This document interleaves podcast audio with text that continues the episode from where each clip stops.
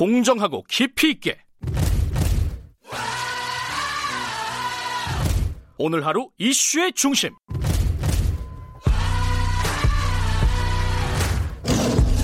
김경래의 최강 시사.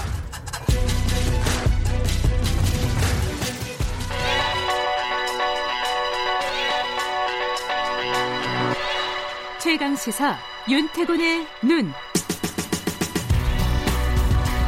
네, 윤태곤의 눈 의지와 전략그룹 더모아의 윤태곤 정치분석실장 나와 계십니다. 안녕하세요. 네, 안녕하세요. 시작하기 전에 저희 퀴즈 하나 해야 됩니다. 네. 잠깐만 기다려 주세요. 자, 퀴즈 들어갑니다.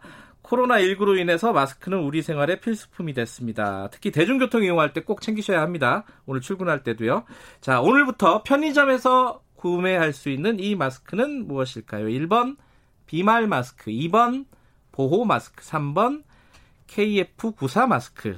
자, 1번 비말 마스크, 2번 보호 마스크, 3번 KF94 마스크. 정답 아시는 분은 짧은 문자 50원, 긴 문자 100원 들어가는 샵 9730으로 보내주시기 바랍니다. 정답 맞추시면은 시원한 아메리카노 커피 쿠폰 추첨해서 보내드리도록 하겠습니다. 아이고 힘드네. 이거 이게 갑자기 끼어들어가지고 이게 네, 어렵네요. 네. 자, 오늘 얘기는 앞에 어, 우리 성일종 의원하고 잠깐 얘기 네. 마지막에 했었는데 지지율 얘기가 뭐 네, 차기 주자 지지율 이야기 한번 해볼까 싶어요. 근데 이게 너무 이른 거 아니에요? 그 이게 멀었다 네. 이렇게들 말하는데 따지고 보면 그렇게 먼 것도 아니에요. 그래요? 대선 기준으로 이제 1년 9개월여 남았고 그럼 이제 주요 정당들이 경선을 시작하는 시점 음, 한 1년 음. 안 남았어요. 그러니까 지금 이 주요 정치 이벤트를 보면은 우리가 생각지도 못하는 게 갑자기 생길 수도 있겠습니다만은 일단 예견된 것이 정해진 것이 내년 4월에 재보궐 선거가 일단 있어요. 음, 부산시장 선거는 기본으로 하죠. 다른 광역단체장들도 지금 뭐 2심, 3심에 가 있는 사람들이 있고 네. 국회의원이나 기초단체 중에도 이런저런 이유로 기소된 사람들이 있으면은 있는데 확정 판결 나면은 재보궐 선거가 있을 수 있어요. 네. 4월 이 선거하고 나면은 본격 대선 국면으로 넘어간다고 봐야 되죠. 뭐 진짜 얼마 안 남았네요. 그러면은 지금 나오는 그 순위 있잖아요. 1위, 예. 2위, 3위, 4위. 이대로 대략 가나요? 과거를 보면. 자, 우리 과거를 한번 보죠. 예. 그랬던 적도 있고 안 그랬던 적도 있다. 뭐 하나마나 한 말씀인데 예, 예. 이런 건 있을까요? 지금 언급조차 안 되는 사람. 이 아, 아예. 대선 주자가 대통령 말고 예. 최종적으로 대선 주한 서너 명 되지 않습니까? 예, 예. 뭐두 명에서 세 명, 네 명. 예. 그까지 들어갈 가능성은 낮다. 음. 과거에 보면은 자, 2012년 당선된 박근혜, 2017년 당선된 문재인 대통령 정도는 그 이전에 한 5년간 거의 선두권에 있다 결국 당선이 됐어요. 5년 내내. 네. 두 사람 다 재수해서 당선했다는 공통점이 있습니다. 아, 그래요? 자, 문 대통령은 2등 했다가 뒤에 한 번 더 해가지고 당선됐죠. 예. 박근혜 전 대통령은 그 앞 선거에서 한나라당 경선에서 탈락했는데 네. 사실 그때 여야 뭐 종합 순위 이렇게 따지면 2등이나 다름없었어요. 음, 네. 네, 네, 네. 그리고 상당히 다른 케이스지만은 김영삼, 김대중 전 대통령도 2등 했다가 다음에 1등 했다. 음. 김대중 전 대통령은 3등, 2등, 1등 이렇게 차례로 올라갔어요. 이러면 지난번에 2등 하신 분이 되게 설레려나? 근데 이제 노무현 전 대통령은 좀 다르죠. 그렇죠. 자, 네. 노전 대통령이 드라마틱한 부상, 드라마틱하게 부상해서 여당 후보 선출된 이후에 지금 이거는 까먹은 분들도 많은데 네. 그게 되게 안 좋았었어요. 뭐 후보 사퇴해라 이런 말까지 나오고 아, 뭐 그렇구나. 3등 뭐 이러다가 단일화 통해가지고 다시 쫙 올라갔거든요. 음. 그럼 이제 지금 당선은 안 됐지만은 2012년 안철수 돌풍이 약간 비슷하다. 굳이 따지자면은 예. 9월에 이제 대선 출마 선언해서 나오자마자 뭐 1등, 2등 음. 이러다가 단일화에서 실패를 했죠. 지금 보면요. 1위는 뭐 이낙연 그렇죠. 의원이죠. 그죠? 한참 동안 1등이죠. 예. 황교안 전 대표하고 1, 2등 이러다가 황 전 대표가 멀찍이 뒤처지고 네. 독주 체제 한 30% 이상 나옵니다. 이러면은 보통 그 말해요. 대망론이라는 게 있고 대세론이라는 게 있는데 대망론은 나도 한번 꿈꿔보겠다. 저 사람 정도면 꿈꿔볼 만한 거 아니야?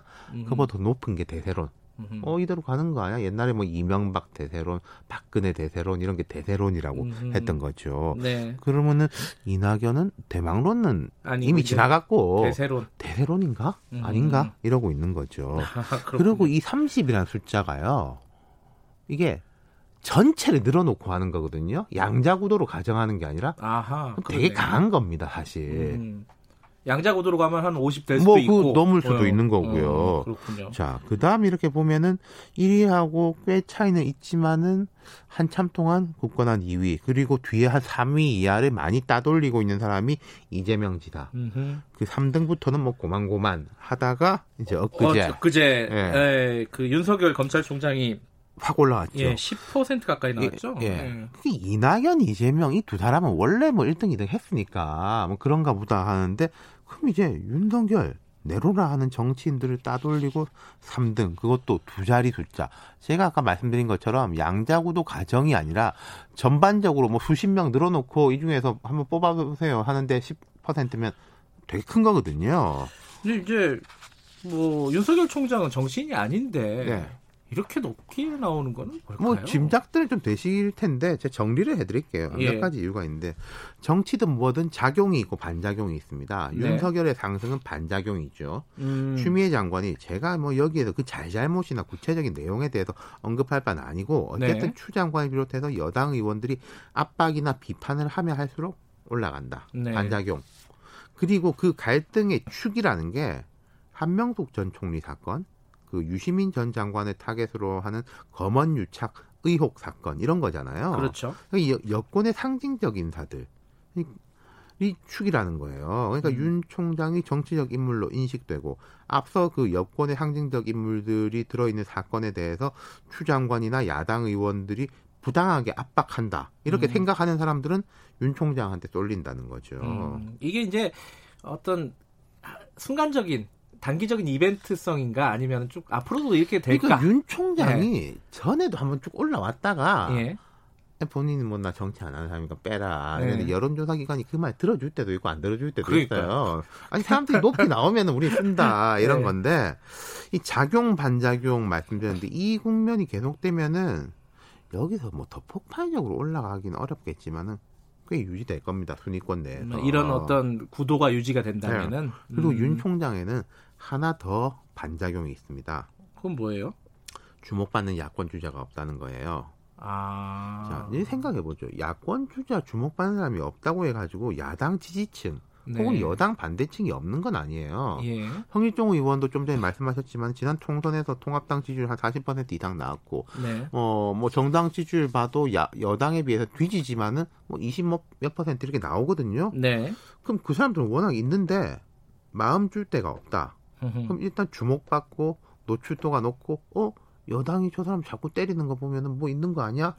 라고 하면은 지지를 줘놓고 있을 수 있다는 거죠. 예. 과거 황교안 전 대표 지지율 높을 때도 주목도의 문제가 음. 있었던 거예요.